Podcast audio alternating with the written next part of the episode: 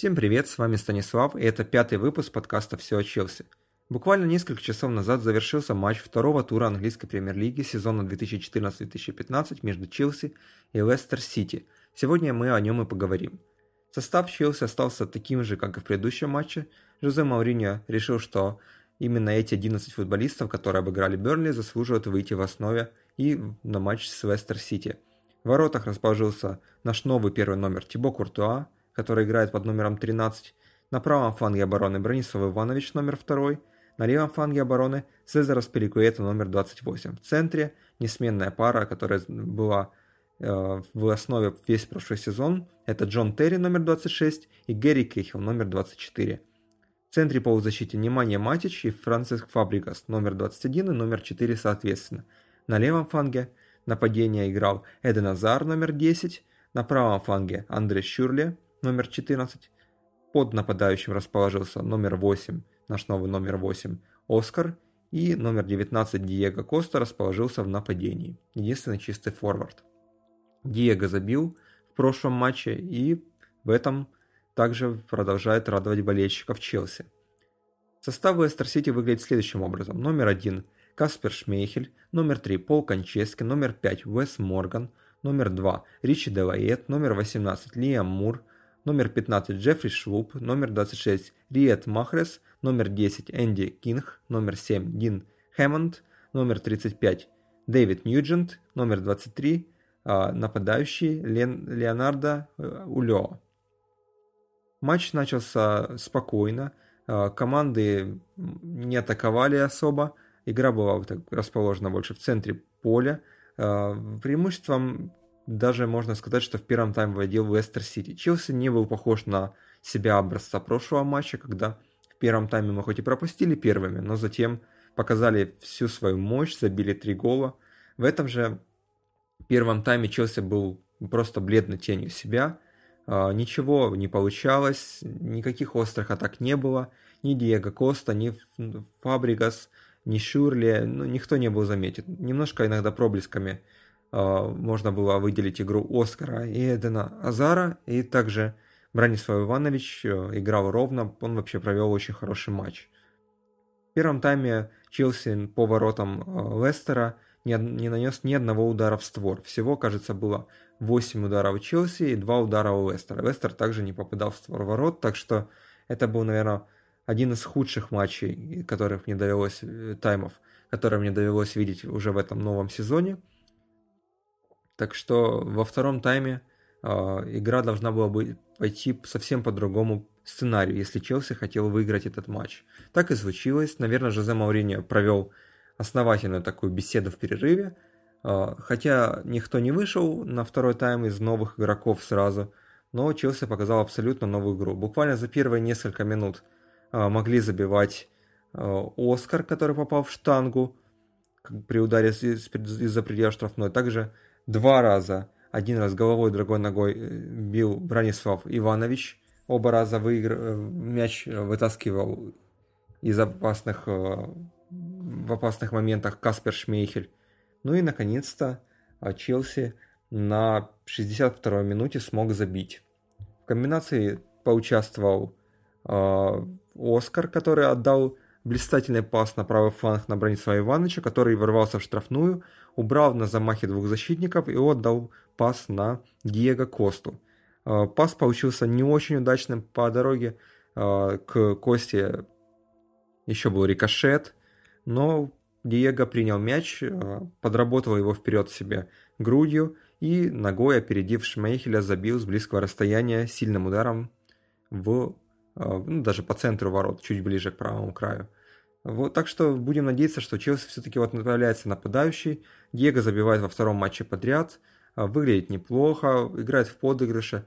А, припомню еще один момент, когда до гола еще был пас на Косту, когда он не стал сам бить, э, хотя находился в хорошей позиции, а отдал на дальнюю штангу на Оскара.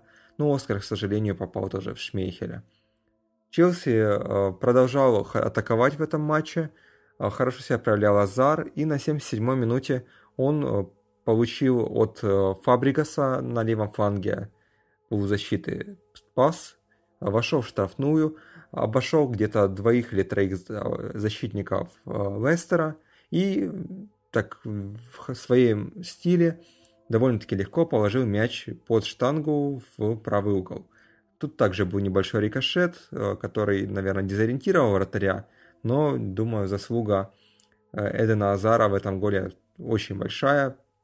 Но также хочется отметить, что пас получил он от Фабрикаса, то есть это для Фабрикаса стал уже третий э, голевой пас за два матча, то есть больше, чем голевой пас за игру. Сейчас получается, что у него полтора. Так что вот, как видите, покупки Жозе Мауриньо оправдывают себя. Коста забил два гола, а, Фабрикас отдал три голевые передачи. Это все только за первые два тура. К сожалению, мы еще не видели а, Филиппа Луиса в действии. А, ну, я думаю, что матчей будет много, и он еще получит свое игровое время. Во втором тайме э, еще были замены. На 70-й минуте ушел Оскар, вместо него вышел Виллиан, на 64-й немножко ранее – небольшое повреждение получил а, Андре Щурли, и вместо него вышел Рамирес, который, кстати, освежил игру и вообще выглядел динамично, видно, что он соскучился по футболу. А, и на где-то в районе 80-й минут, минуты Диего Коста получил порцию оваций, и на поле вышел Дидье Драгба.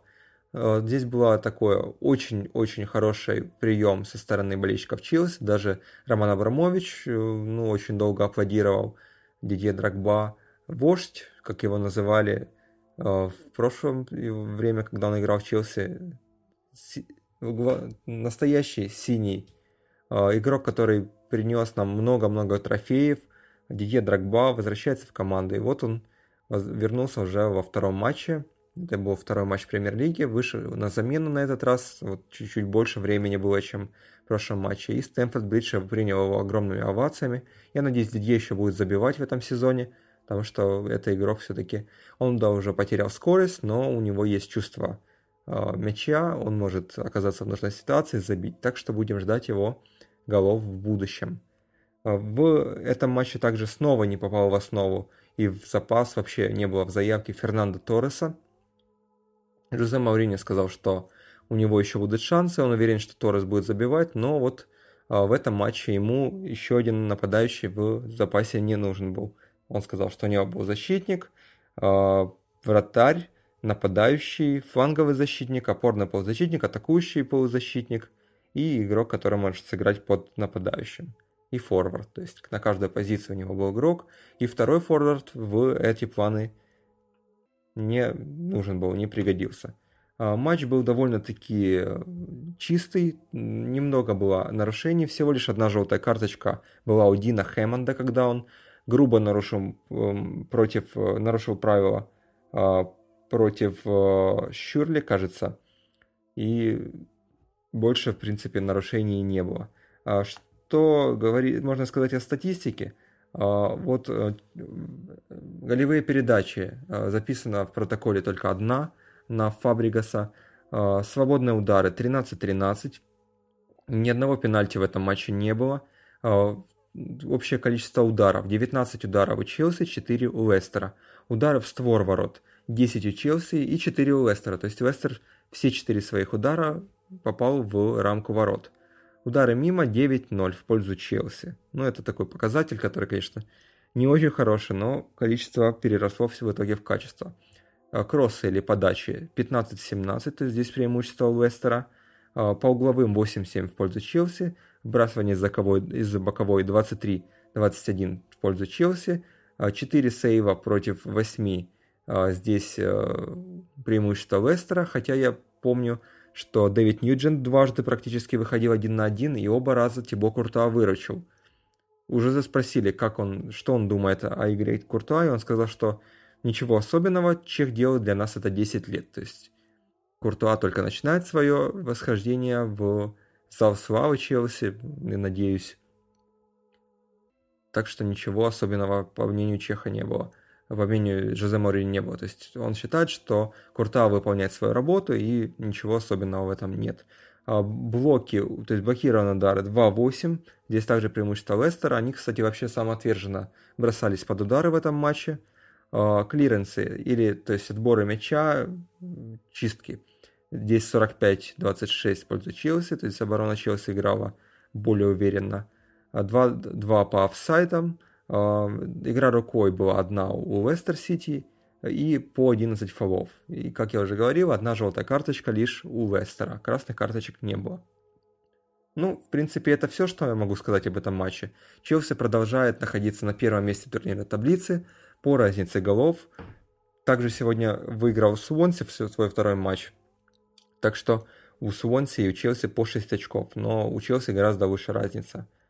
А, Арсенал сегодня сыграл в ничью, так что а, остался с четырьмя очками и находится на третьем месте. В понедельник еще сыграют между собой Манчестер Сити и Ливерпуль, также которые победили по матчу. Еще не играл Хал и Тоттенхэм, а, которые, кажется, играют завтра. Может, даже между собой, точно не помню. Ну что, Челси уверенно довольно-таки выиграл сегодня, хотя первый тайм был ужасный. Я надеюсь, что такой вот безвольной, непонятной игры мы больше в ближайшем времени не увидим.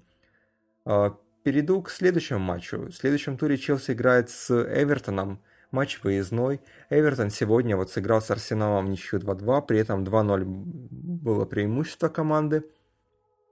Так что Эвертон вот два тура подряд дома играет с Арсеналом и с Челси.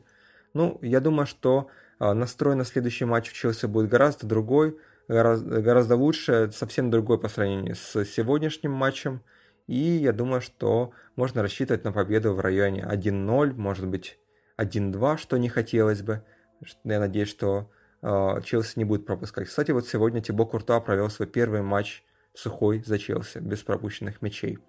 Так что мой прогноз 0-1 в пользу Челси. Э, возможно, забьет э, тот же Диего Коста. Хотелось бы, чтобы он продолжил свою серию. Ну что, увидимся через неделю, в следующую субботу, а, в подкасте номер 6. С вами был Станислав. Всем пока.